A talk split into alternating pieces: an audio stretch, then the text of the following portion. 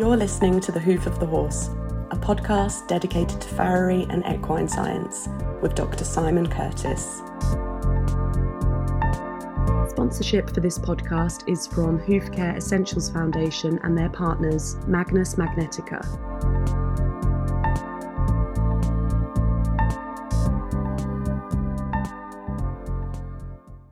I've come to Singapore on my way to Australia and taken the opportunity uh, to catch up with Paul Summers. Uh, Paul is here in Singapore and I've spent three days here. Uh, Singapore is on the equator, so to say it's hot and sweltery at the moment uh, is, is no exaggeration. And so that we get a clearer uh, recording, we've had to turn the AC off. So we're not going to take too long on this. Hello, Paul. How are you? Good, Simon. Yourself? Yeah, I'm very good. All the better for being here and um, enjoying the hospitality that the Singapore Turf Club has offered me. So, Paul, how did your career begin? So, I'm from Liverpool originally, um, and I started working with horses when I was about 11 or 12 years of age. And the people that had the horses at the, equestrian centre that I worked at were Scottish. So, when I became 15, 16 years of age and I was looking for a career path, farrier was always something that was interested me. The old guy that shod their horses uh, wasn't an ATF, but certainly helped. I helped him take off shoes and prepare feet for for the reception of shoes and trimming. Um, so that tweaked my interest. So then I started looking around for an ATF, and there was an opportunity arose in Scotland, uh, in the northeast of Scotland, um, a place called Elgin. So my first boss was a guy called Geordie Henderson, um, and I was to be his last apprentice. Unfortunately, about a year or two into my apprenticeship, he was riddled with arthritis. Really great old guy, taught me a hell of a lot about life in general. Um, but he had to retire. So then the registration council came in and they found me another ATF in Gary Hood, who, was in Cupar in Fife. And Gary was a young guy, a young gun guy. He was really into his shoeing and his uh, the theory side of shoeing possibly overlap with Geordie. Geordie was a very good a disciplinarian, where Gary was right into his uh, corrective shoeing and his shoeing work. So I had the best of both worlds in that sense, and that's where I started my apprenticeship up in, in Elgin, at, at Cupar and Fife. So you've gone from the coldest spot on earth to the, the hottest spot. Good plan. Okay, so so what actually took you here to Singapore? What was the motivation to come here? Well, it was a, a, case of being in the right place at the right time. We were working with Gary. We covered a race course. Um, we were the farriers on duty for the race days, uh, Ayr race course. And the clerk of the course, uh, a guy called David McHarg, had just been interviewed and was taken coming to Singapore to take over the role as general manager. And before he left to come to Singapore, he did mention to me that possibly they were looking into developing a farrier program in Singapore and would I be interested? I was 22, 23 years at, at the time, just not long completed my apprenticeship. And I actually left Scotland to go back to Liverpool, my, my home of uh, origin, and I started up a small business there. And at that time, as most farriers are, that we, we was getting very busy in the first two or three months. Then I got a phone call from Singapore Turf Club asking if I would be interested in come over for an interview. That was a funny story in itself, actually. Actually, I think you told me you um, you could have blown it. Uh, in, the, in, the, in the first interview, they, they called it because Singapore's seven or eight hours in front of UK time. They called it two o'clock in the morning, and me being a bit young and brash, I hung up the phone and said, "Can you please phone back at a, a respectable hour?" hung up the phone and thought I've absolutely stuffed this up. To the, to the letter, uh, about two minutes past nine o'clock in English time, they phoned me back, said, Mr. Summers, would you still be interested? So I tried to play it cool, but obviously inside I was very, very keen to come out. Yeah. And how long have you been here now? Since 93, so it's 26 years on. There you go. I'll tell you how long it's been. Liverpool haven't won the Premier League since I left. Oh, I, no, but they have won the European, yeah, European Cup. Cup yeah, you told me that as soon as I stepped off the plane. But um, okay, so uh, you just had a general interest. You were young and you wanted to travel. Well, uh, uh my initial plan was at 23 years of age. I was hoping to. It was a three-year contract that they offered me, which I signed. Had all the intentions of doing a three-year contract, possibly gone down to Australia, New Zealand, then moving around to America. And the plan originally was to be back in UK by the time I was 35. Um, met a lovely woman, uh, eventually got married two years later, and a year after that, had, we had twin boys. So life changed dramatically, you know. Um, and, and the place has evolved. We, we, you haven't been there yet. I was hoping to take you, but we, I started the old racetrack, which was in Bukit Timah, which was central in the island. Very quintessential British, old style British track, because obviously the British had a lot big influence in racing in Singapore. Uh, we relocated from there in 99-2000. We built this state-of-the-art facility that we're in at the moment at Kranji. Well, it is phenomenal. But tell us something about Singapore, because it is a fascinating country, isn't it? Singapore, I hope I get this right, is about 25 square miles. So they call it the Little Red Dot. Um, unbelievably successful country. They broke away from Malaya in the early 60s and people said they wouldn't succeed. It's the busiest port, well, it competes with Hong Kong for being the busiest port in the world.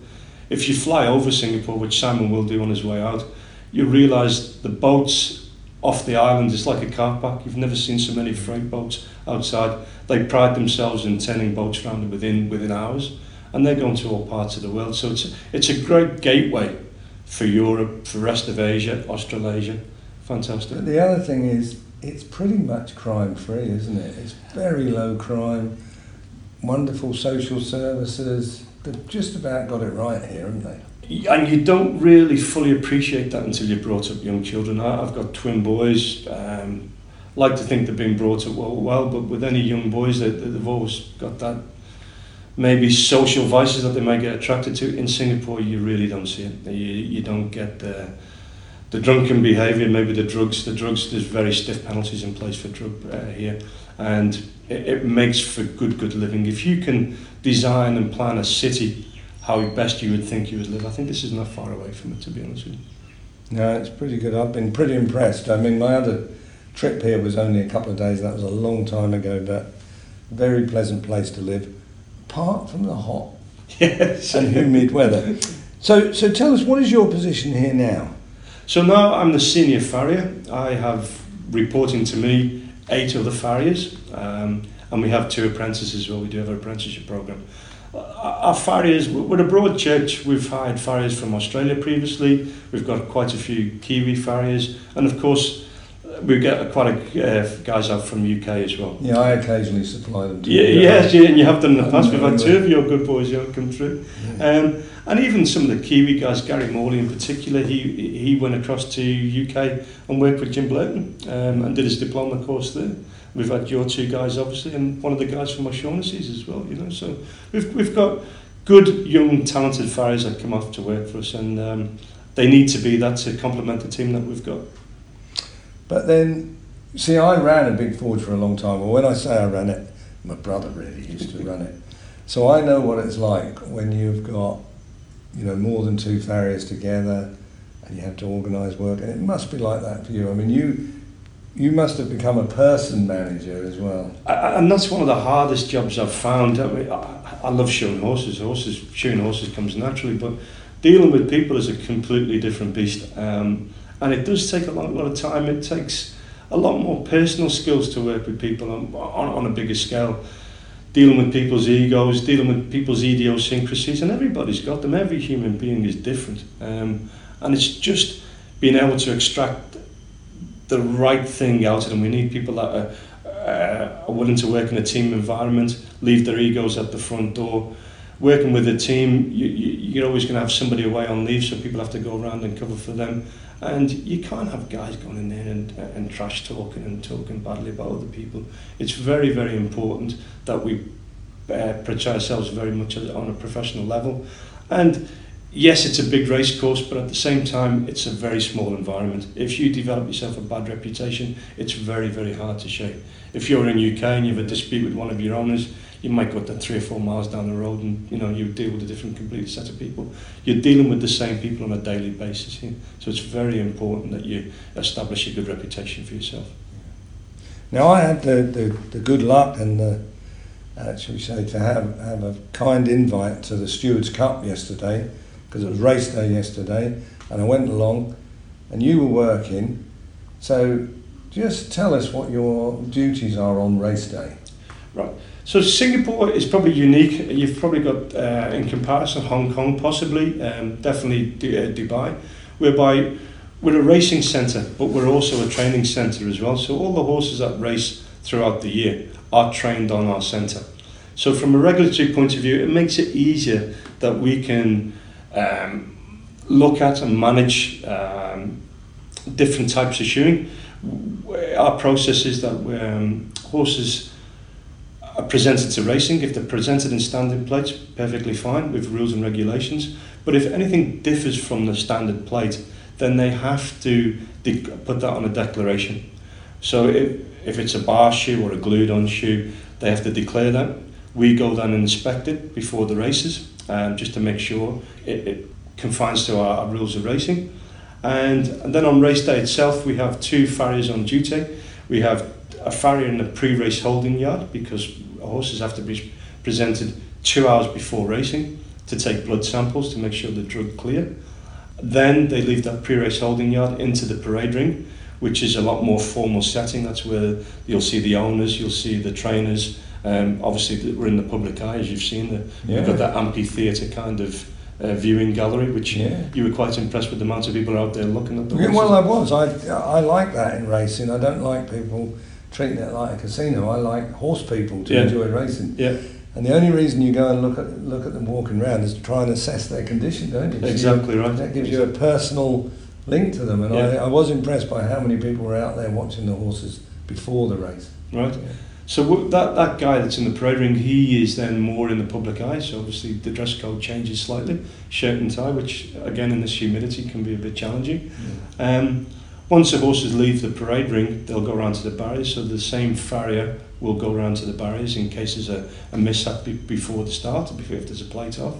And then once the horses jump, we then become part of the pursuit team. We, we join the vet in the vet vehicle, and we assist if there's any kind of breakdowns or any kind of first aid that needs to be administered to a horse between the uh, jumping and, and the finish line, um, which, which can be slightly uh, traumatic at times, but you know, you once you've been in the industry for a while, you do realise that these two things happen in racing, and you have to deal with them. Um, once the horses have passed the line, uh, we then inspect the horses that have got finished, uh, just to make sure that all the plates are in place. If a horse has cast the plate, then we then report that to the stewards and that becomes part of the stewards report. Um, obviously it might have impacted uh, horses performance so it's important that the um, betting public are informed about that. Um, and we do, as I've mentioned before, we do record the amount of plates that are cast on the two surfaces, the polytrack or the grass track, and we monitor that on a, on a weekly, monthly, quarterly basis.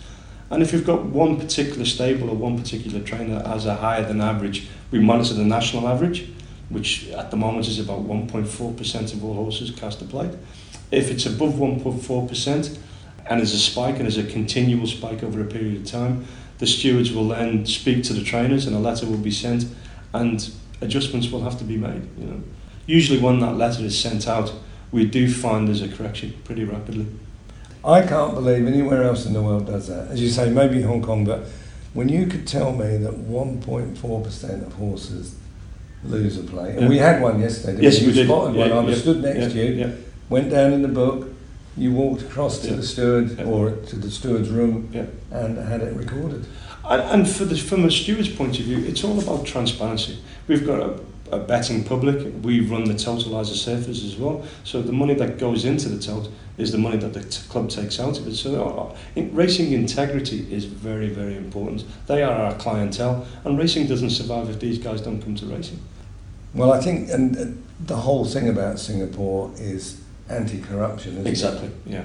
They, they are so strong on that in all departments, so it's no wonder the turf club is just as strong on it. So I, I found it fantastic and, and fascinating. All right, let, let's just move on um, to the fact that you're in, I think you're one degree above the equator, so you couldn't be much more equatorial. Um, hot and sweaty here, I suppose, every day of the year. Are there any particular conditions that you've noticed here that you wouldn't particularly see in, shall we say, you know, a North European or a, a North North American um, climate? Well, uh, we've seen a case, well, we've seen two cases actually. One of, one of the races yesterday, and we've seen the, the actual bone structure of a horse that we've looked at um, previous months at back.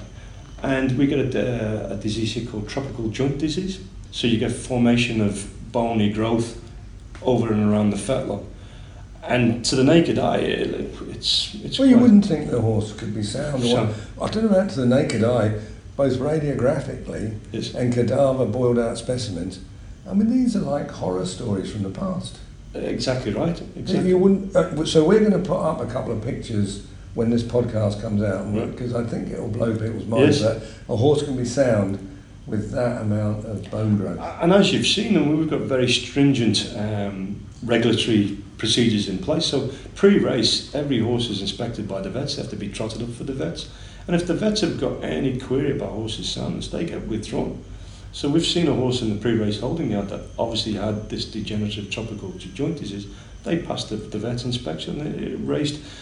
I, I, I think, and I honestly believe, when the ossification process starts, there's obviously inflammation and there's a little bit of pain. Once that ossification process is stopped and you've got the bony growth, it doesn't seem to affect performance, which is absolutely bizarre. Yeah, yeah. I mean, it must be a little bit like sidebone. though. Exactly, yeah, yeah. You know, it's only during the formation Yeah. process that they say it's lameness. Okay, well, the, I mean, the other thing, and we discussed it in the seminar that I gave today, uh, was about canker and how, Yeah. uh, you know, I was always taught that the, the more tropical climates had more canker, and you confirmed that. Yes, yes, we've had one case up at the riding school, which was, uh, again, you've seen the vet departments and the, the, the, the vets that we've got available to us, and um, it was a really, really trying case. And we they went through the whole procedures where we did an operation, we stripped it back as far as we possibly can, administered the hospital plates, treatment was, was absolutely to the letter of what was meant to be done. Um, and it was took a long, long time to, to get on top of. But it, yes, you do see it a lot more here than probably what you'd see it maybe in UK. Or Yeah, something. there'd be there'd be lots of farriers in the UK that wouldn't have ever seen Seen canker before. And as I said to you, I recently went to Finland. They've never seen canker, Yeah. so it may be the colder and more Yeah. northern Yeah. um, protects you. All right, let's let's move on to training because you mentioned earlier that you have a couple of apprentices on the go at the moment. But what is, should we say, the structure of apprentice training here? In Singapore, every young male below 23 has to do national service. It's a two-year compulsory thing. Nobody can get out of it. So we bring young guys in that have actually completed the national service.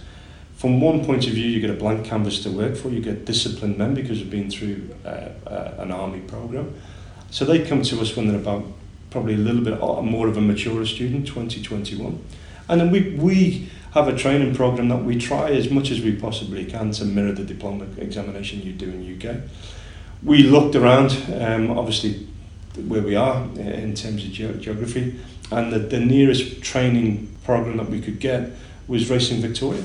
So previously, the last few batches of apprentices have gone through the Racing Victoria certificate under the RPL system, which was recognition of prior learning. So we had Peter Strafford and Colin Smith come out and do a one-off examination to recognise the work that they've done previously. And then the latest batch, the two guys that we saw on Saturday, shoe horse up at the riding school, uh, Fazli and Hadiyat, they went through the modular system uh, through NMIT, Northern Melbourne Institute of TAFE. So each year they had to do the modules. I, through that process, I took the level four examination, which made me a training and assessor. So I could sign off on the modules. So they went through the module system, and then at the end of the four years, Colin Smith from uh, NMIT, which is now Melbourne Polytechnic, he came over and did a four-day examination, which was uh, fullered concave shoes on the foot as you would do in a diploma examination. They had to make a range of shoes, be able to fabricate shoes, be able to forge weld, be able to MIG weld some aluminium. Um, they did a theory test and they also did a, an oral test as well. And we were very, very pleased with the results that came back, as, as I think you've shown the evidence of. Yeah. Four or five of the modules were above industry standard, you know. So Colin left pretty happy with what we've achieved here. So, so although you don't have many apprentices, but you are giving them a really good training. And I, you know, I saw them. Uh, well, I didn't see those boys plating, but I've seen the plating, I've seen the hot shoeing, uh, shoemaking. They have a full range of skills, Yes, yeah. and uh, and welding. Apparently, quite quite a few modes of Bone welding. of a contention, but never mind. we'll move on. Okay, now we mentioned earlier about the mixture here, and of course the Singaporeans speak English as their unofficial first language, don't they? But just over the border we've got Malaysia, and you have a lot of Malays here as Saises or grooms. yes. Yeah. Yeah. So I wanted to test your Malay because you've been here long enough and you should have learnt some Malay. So I'd like you to say, please take the horse back. I've finished. So what we'd say there in my pidgin Malay, which is not the best, but it's it, it gets me by, is balik kampung, kuda, sudah habis, terima kasih. And I wouldn't know whether that's good Malay or not. But anyway, I, I knew you'd know some. So that's great. Now, Paul, you've said how long you've been here and you've said what age you came here. So we can work out that you're just about 50. What are your future plans? Well, at, at the moment, as I mentioned previously, I've got twin boys. Um, they are studying at university in the UK at the moment. Because I've been outside of UK for so long, they don't get home status even though they're British passport holders. So financially, I'm, I'm paying the university fees at the moment, which is putting a big hole in my pocket. But once the two boys are off the books, which won't be too long f- far away, um, I'm, I'm relatively commitment free in terms of finances. So my, my biggest plan, I did mention previously that I said my apprenticeship in Scotland, and you laughed because we're going from hot to cold, uh, cold to hot. I'm planning to go back to cold. Actually, I would love to go back to Scotland and build a home. And I've got a book over there. Actually, I- I'm big into building these eco homes and being self-sufficient, and that's that's the, the long-term That's the plan. ambition. That's it. Well, I, I hope you fulfil that, Paul. That's a, that's a great thing to have an ambition. And all right, this is the point we come to the deep philosophical question that you have had no lead in as to what it is, but it's a very simple question. I, I just wondered what you think is the most important thing you've learned in life. be humble. I think. I, I mean, a lot of people. This is generally speaking, come to Singapore as expatriates. Um, they leave their country of origin. They come to a country where they're on decent wages, half a housing allowance. They get ideas above themselves, you know. And it, it's sometimes the local people on the ground they, they have a bad impression of the way these go- imperialist white men, if you like, you know. And, and I think it's very important that when you come to a country, you make sure you learn people's traditions, learn people's values, the way people see and see the world differently from us, you know. And I think that's important that we we get to know these people and, uh, uh, uh, and live their lives as opposed to impose our will on them. I think I think that's very important. Well, that's, that's I think, a great philosophy. And I can see that you carry it out here because I can see how well you get on with all the, you know, the guys and just interacting with the vets and the owners and the trainers and and uh, the other thing is uh, enjoying all the cultural differences here because the food is fantastic, isn't it? Yeah, you can have any food in the world here. So look, Paul, you've been you've been great. You've given me a wonderful three days. I'm I'm really grateful to what you've done, and I'm especially grateful for you taking the time out for this podcast. Uh, I I know it will be very popular, so thank you very much. Most welcome. Cheers, buddy. Thanks, Paul.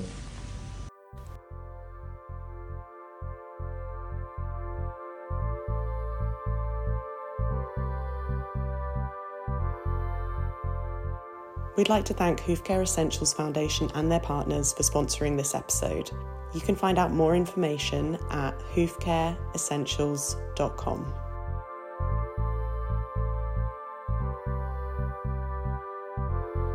You can follow more of Simon's work on Instagram and Facebook at Dr. Simon Curtis. To get in contact, please email the hoof of the horse at gmail.com. And for everything else, go to drsimoncurtis.com. Thanks for listening.